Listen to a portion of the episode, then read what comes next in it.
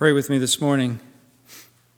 Heavenly Father, we thank you for the privilege of being in your word, and today we ask that as we're in your word, you would speak to us clearly, you would give us a powerful sense of your presence, and that you would enable us to be the people you have called to be in Jesus Christ. We pray in his name, the name above all names. Amen. I am not a dancer. You do not want to see me dance. It will be a frightening, frightening prospect. If you ever do, you may need to be hospitalized to recover from the experience. My wife has always been a very fantastic dancer. In fact, she taught dance uh, back in the day. And last night, as one of our Christmas presents to her, we gave her a, uh, an experience called a hip hop nutcracker. Now, if you're familiar with a nutcracker, it's a ballet. And personally, I'm not a fan of ballet. I don't think it has exclusively to do to the fact that men are running around in tights, but that might be part of it. Um, but this was a little different take on the Nutcracker. There were no men in tights. They were wearing uh, hip hop kind of gear, and so we watched that. And uh, I think my wife enjoyed it a great deal. I, uh, you know, endured it a great deal, but that's a whole other thing. Christmas presents are not about me. So, um, again, back in the day, in the 70s, a dance genre was popular called disco. In fact, there were a lot of songs having to do with disco that I just cannot erase from my brain, unfortunately, because they were played so much back in the day on the radio, including a song called The Hustle. Now, if you've uh, ever seen anybody or listened to anybody uh, or tried to watch somebody do the hustle, you'll know that it was indeed a profoundly popular disco dance. Why? Uh, for the life of me, I do not know, but nonetheless, it was there. But we are now in the Christmas season. This is December 20th. It's the last Sunday in Advent. We are fully um, progressing towards our celebration of Christmas. And even in the middle of a COVID year, COVID pandemic year, there's the full hustle and bustle of the season which is upon us.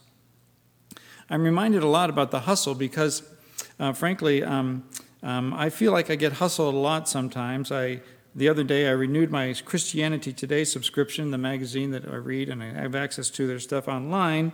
And I renewed their subscription for several years, and then the next day, they offered renewals at a third of the price that I had paid the day before to renew my subscription. If you want a really, really good deal, no matter what you're shopping for, you should just follow me around, let me purchase something, and then as soon as I'm done with my purchase, the item will go on sale and you can get a better price for it. And then there's the bustle, right? All this crowding and and even in the again the pandemic era, there's this traffic, like the Walmart parking lot here in Emporia. That thing, I don't think it can hold any more cars and is usually there this week. And you watch this coming week and see. Um, we've decided that for us to shop at Walmart during this coming week, it's easy now, easier now just to stay parked at home and walk to Walmart and do our shopping and come back. In the middle of the hustle and the bustle, it's easy to miss the main thing about Christmas or to drag through it dog tired because of all the hustle and bustle, or shame on us, be kind of glad when it's over and we can breathe a sigh of relief. But the thing is, and this is what Advent does for us, it helps us to prepare and be ready to celebrate Christmas. When I took flying lessons, when I first started taking flying lessons, I was uh, being instructed in a Cessna 172. It's a high wing aircraft, one of the Cessna lower powered models. But in order to take off, you have to reach a full power, and in the Cessna 172, at least at the time, you had to reach 65 knots indicated airspeed in order to get the thing off the ground. If you're not at full power, you don't get off the ground, and the plane won't stay in the air, which is kind of where it's supposed to stay. The Christmas season requires, in my view, full throttle before we take off. Not hustle and bustle, but power for the flight, power to enjoy the flight. And where do we get that power? We get that power from pondering the enormity of God's gift to us in Jesus Christ. So I think we need to shake off the bustle of the Christmas season. I think we need to enjoy God's promise and his fulfillment of that promise in Jesus. So, first, let's talk about this promise a little bit in the book of Isaiah, chapter 9. I'm going to read verse 6. So, if you're watching along on the on the uh, web page. There's a Bible translation just to the right of the picture. You can click there and you can follow along. Or, of course, you can access your own Bible. I encourage you to actually have the Bible in front of you while we're doing this this morning to read along with me. Isaiah chapter 9, verse 6. For to us a child is born, to us a son is given, and the government will be on his shoulders, and he will be called Wonderful Counselor, Mighty God, Everlasting Father, Prince of Peace. This promise is like a diamond with multiple shining facets. The first one, to us a child is born. To us. To us. It's really easy. I know in our culture it's really easy. It's been easy throughout the ages to get self focused, to really pay attention to us and to pay attention to nothing else. And I don't want to fuel that idea this morning, but this is important. God sent Christ for us.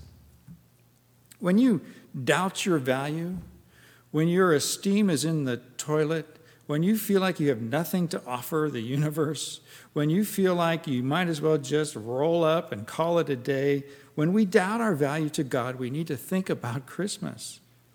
Pastor Laura read the verse from the Gospel of John For God so loved the world, He loved you, and He loved me. In fact, in my Bible, I've, over the words the world, I've written me.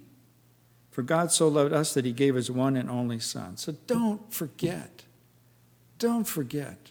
This is God's value on you. This is God's value on us that He loved us so much that He gave His one and only Son, that whosoever believes in Him should not perish, but have everlasting life. And then in Isaiah, this Son is described for us. He's described as the wonderful counselor. He is the originator, He is the caretaker, and He is the dispenser of divine wisdom. Now, to those of you who are fans of Handel's Messiah and the old King James Version of the, of the Bible, really it should be the case that the word wonderful modifies counselor. Wonderful counselor. Jesus never got the disciples together and said, Okay, boys, what do you think I should do next? Jesus never tuned into the advice of people like Dr. Phil. Jesus never needed, does not need to consult social media influencers. Jesus is the dispenser of wisdom. He is wisdom. 1 Corinthians chapter 1 verse 30. Christ Jesus has become for us wisdom from God. Without diminishing the value of human counselors, they can be incredibly important to help people get through difficult times. We need to recognize that we need, you and I, we need the essential wisdom, the essential counselor, counsel that comes from God. And when we go looking for human help, human counseling help, it's good to find those who also seek their wisdom from God. He's the wonderful counselor, Jesus. This Son is also the mighty God. He is the holder of divine power. There are champions of all kinds, and these days, some of those people that we have overlooked as champions have become more prominent to us, and rightfully so. Firefighters, police officers, military members, teachers, teachers, oh my goodness, teachers, particularly teachers who are teaching elementary and middle school and high schoolers, they are jumping through hoops that we did not even know existed before in order to continue to nurture the students under their care. Man, they're heroes. If you know a teacher, give that teacher a virtual hug, or better yet, get them a gift card to Chick fil A. Godly parents, these people are heroes. Parents who have endured difficult circumstances, again, particularly during this year. Some parents have lost their jobs. Some parents have, are watching the prospects of their unemployment insurance disappear. Some parents are pulling their hair out, those of parents that, you know, have hair, they're pulling it out, wondering what Christmas is going to look like this year. They're endeavoring to demonstrate to their children and to their grandchildren and to their great grandchildren that they care. And these days, in particular, people like healthcare workers. Now, I've had recent experience of being hospitalized during these COVID days, not thank God for COVID, but for something else. And let me tell you, I watched these people in action. I was amazed at their perseverance. And not just their perseverance, but their continue, continual attitude of compassion while they were persevering with care. These people are heroes. There are all kinds of folks out there who, day in and day out, put themselves out there for the benefit of others. But those human heroes, they sometimes fail. Sometimes they're tired. Sometimes they just cannot muster the energy to, to press on through. But Jesus, the mighty God, the holder of divine power, he is the invincible champion of those who cannot champion themselves. And he never fails. This Son is also, and here's an uh, identification of the Trinity, if you will, he's also described as the everlasting Father. And this word Father is colored for good or for ill based on our experience or our lack of experience with our own fathers. But as this passage helps underscore this reality of uh, the Trinity, don't forget that the Father, the divine Father, is in the mix of the promise of Christmas. I've watched over the years the television development of fathers. Going from, and this was going to date me a little bit, but I looked these things up in the history book, and Pastor Laura told me about them because she'd experienced them firsthand. I, the fathers like Father knows best, right? That dad, he, he knew everything. He knew how to respond to the kid's trouble and trauma. He knew what it was, what it took, what he had to do to get done, the things he had to get done with his family. He was a good dad. And then there was a ward on Leave It to Beaver. Man, Beaver found ways to get in trouble that had not yet been invented. But his dad, Ward, he knew always knew how to navigate those troubles. And then there comes the era of not so uh, um, uh, model dads on television. Tim the Toolman? Really? And all those other fathers in those contemporary sitcoms, which I confess to you I never ever watched. But most of these fathers are pictured as inept, bumbling fools. it's just not the picture you want to have in your head when you think about a father. I was blessed with a great dad. He wasn't a perfect dad, but he was a great dad. But I know that not everyone has been blessed with a great dad. But in the middle of even experiencing a less than great dad, here's the question What would a perfect father look like? A perfect father would look like God Himself. He does indeed always know what's best. He does indeed always do what is best. And this Christmas promise from the book of Isaiah is ultimate proof that God is really dad. In fact, there's, a, there's an Aramaic word used in the New Testament when describing or addressing the Father. That Aramaic word is Abba. Abba not the 70s singing group, but Abba from the New Testament, this word means dad. Dad. Not father, even though he is majestic and worthy of our response in an awe inspiring kind of way, but yet this father is dad. And Jesus comes at Christmas time to remind us of that aspect of the promise of God. And Isaiah also tells us that this son is the, the Prince of Peace, real peace. The Hebrew word for peace is shalom. The, the word shalom is used even in contemporary Hebrew as a kind of a multi purpose word. It can mean hello and goodbye and how's it going and see you later and all those kinds of things. At its root, though, the word means peace, but not just the absence of conflict. World War I started on August 4th, 1914, 106 years ago. When the war started, all those people in charge thought it would be over by Christmas of, August, of, 20, of 1914. But by the time it ended in 1918, 16 million people had died as a direct result of the war. But In 1914, on Christmas Day, the guns fell silent. And soldiers, they peeked up over the trenches in which they had been positioned. And here, from Lieutenant Johannes Niemann, he says this Suddenly, a Tommy came with a football. A Tommy was a reference to a British soldier. Teams were quickly established for a match on the frozen ground, and, and the Fritzes beat the Tommies 3 to 2. The Germans beat the Brits 3 to 2. And if not fully fledged matches, other soldiers' diaries and various reports also spoke about balls being kicked around and friendship. A huge crowd was in between the trenches. Someone produced a little rubber ball, so of course a football match started, one British soldier said.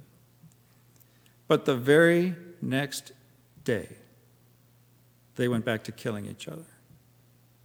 And when we think about peace, because our experience of peace is largely colored by our experiences in the world, when we think about the word peace, what we usually mean is just an absence of conflict. But that is not what the Hebrew word shalom means. The Hebrew word shalom means that everything is in exactly the right place. No one is at odds with each other because everyone is where they're supposed to be, everyone is doing what they're supposed to be doing. Peace. And this Jesus who comes at Christmas time, Isaiah says, he's the Prince of Peace. He's the author of peace. He's the guarantor of peace. Jesus settles the biggest fight on the planet, which is the fight you and I have with God because of our sin. And Jesus comes and he pays the price for our sin and establishes the opportunity for peace for you and for me. This is the peace which the Apostle Paul in the book of Philippians called a peace of God which transcends understanding. That is, it's an aspect of our faith life which is, can be mysterious. It can feel a little weird. It can feel a little weird to be in the middle of troubling circumstances and yet have this kind of calm disposition in our hearts and spirits. Where does that come from as a Christian? We don't make it up. We can't generate it. What we can generate on our own is anxiety and troubles and worries and, oh my gosh, the world's coming to an end and what's going to happen next. And if you watch the news and don't do that because it goes crazy, we can't generate this kind of peace on our own. It's a product of a relationship with Jesus. And this passage from Isaiah reminds us again that we picked a fight. You and I, we picked a fight with the biggest guy on the block. We picked a fight with God. At one time, I had two dogs in the household. One was a wire fox terrier named Lucy, the other was a Great Dane named Morgan. Now, the Great Dane named Morgan was a very tolerant dog. She put up with a lot of stuff from that wire fox terrier. But the wire fox terrier Lucy was always picking fights with the Great Dane. If you're a wire fox terrier, don't pick a fight with a Great Dane, because you're going to lose. You and I, in our relationship with God, sometimes we're the wire fox terriers. We're picking a fight with God, and we pick our fight with God because of our sinful decisions, our sinful mindset, our sinful choices that we make.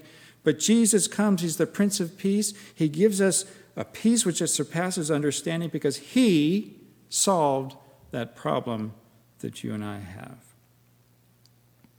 But here we are in the year 2020, a year where there have been millions of promises made because it was a campaign year. It was a presidential election year. It was a congressional election year. It was a state and local level election year. Promises, promises, promises, promises, promises. Promises are no good unless there is fulfillment of those promises. And in Jesus, there's not only the promises made, but the fulfillment of those promises made. We've been kind of watching through a lot of uh, old Christmas movies and Christmas specials and stuff, and I have to confess one of my absolute favorites is A Charlie Brown Christmas, which for a limited time is available on Apple TV. No, I didn't get paid for that plug, but if you want to see it, that's where you got to go to see it. A Charlie Brown Christmas. You remember the story, right? Charlie Brown, the inevitable bumbler of life, He's given a responsibility as the director of the Christmas play. The kids who are in the play are the most uncooperative group of people that I have seen since Pastor Laura was teaching a fourth grade class. And they just won't cooperate at all. And so Charlie Brown is, you know, what little hair he has, he's pulling it out saying, I don't get it, I don't get it, I don't get it. What is this supposed to be all be about? Linus steps up to the plate. And Linus says, Lights, please. And then he recites this passage from the Gospel of Luke, chapter 2, starting in verse 6. While they were there, the time came for the baby to be born, and she gave birth to her firstborn, a son. She wrapped him in cloths and placed him in a manger because there was no room for them in the inn. Fulfillment. And the Apostle Paul reminds us in that passage again that Pastor Laura read for us from 2 Corinthians that for no, for no matter how many promises God has made, they are yes in Christ.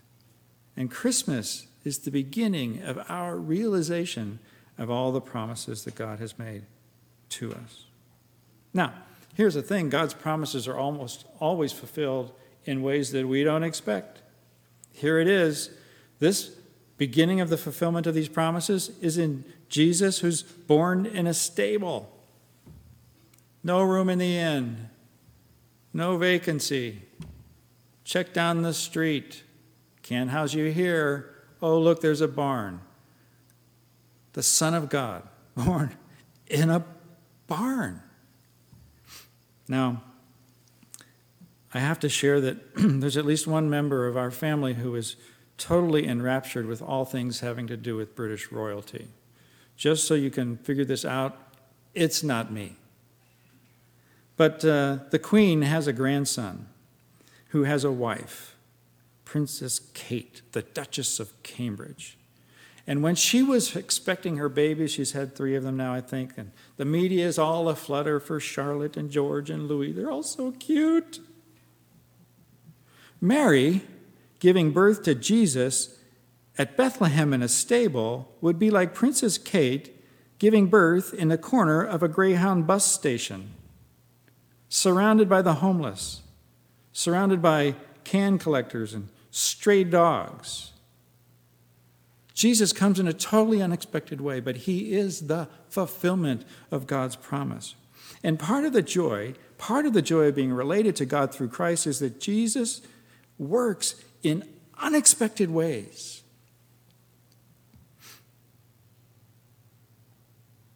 Gift giving is an interesting thing, I think. And these days, I have to confess that we've reached the place with our kids and grandkids where we just say to them, All right, what would you like for Christmas? And we go get it.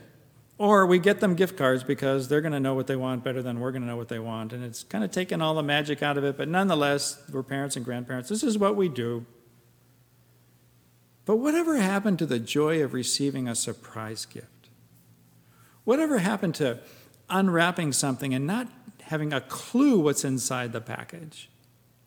That's what life is like with Jesus. I had a friend in the military one time who left the military to go off to study for ministry, and he was talking one day. We just met him in a hallway, and he was talking. I was asking him how his transition was going, and he says, You know what? Here's what I think. He said, I think God has this plan unfolding me, for me for my life, which is, it's like a Christmas present. It's all wrapped up. And I get to unwrap it a piece at a time. I'm going to take the bow off, then I'm going to gently unwrap the paper, and then I'm going to open it up inside, and it's going to have all those really annoying little, you know, peanut things they put in there to keep things safe. And I'm going to pull a few of them out, and I'm going to see the beginning of the top of it. Then I'm going to pull a few more of those peanut things out and I'm going to see a little more of it and more of it and more of it. That's what relationship with God through Christ is like. He does not operate in predictable ways. He does not move according to our schedule. He does not take our list of things that we want down to the size and color and pattern and deliver those things in the way that we ask Him to deliver those things. You know, I'm not the only person that does this. I'm not the only person that sends up my prayer requests to God, complete with an attached how to get it done list, Lord. If you don't mind, please. Oh, no, by the way, Appendix B, that's the schedule. No.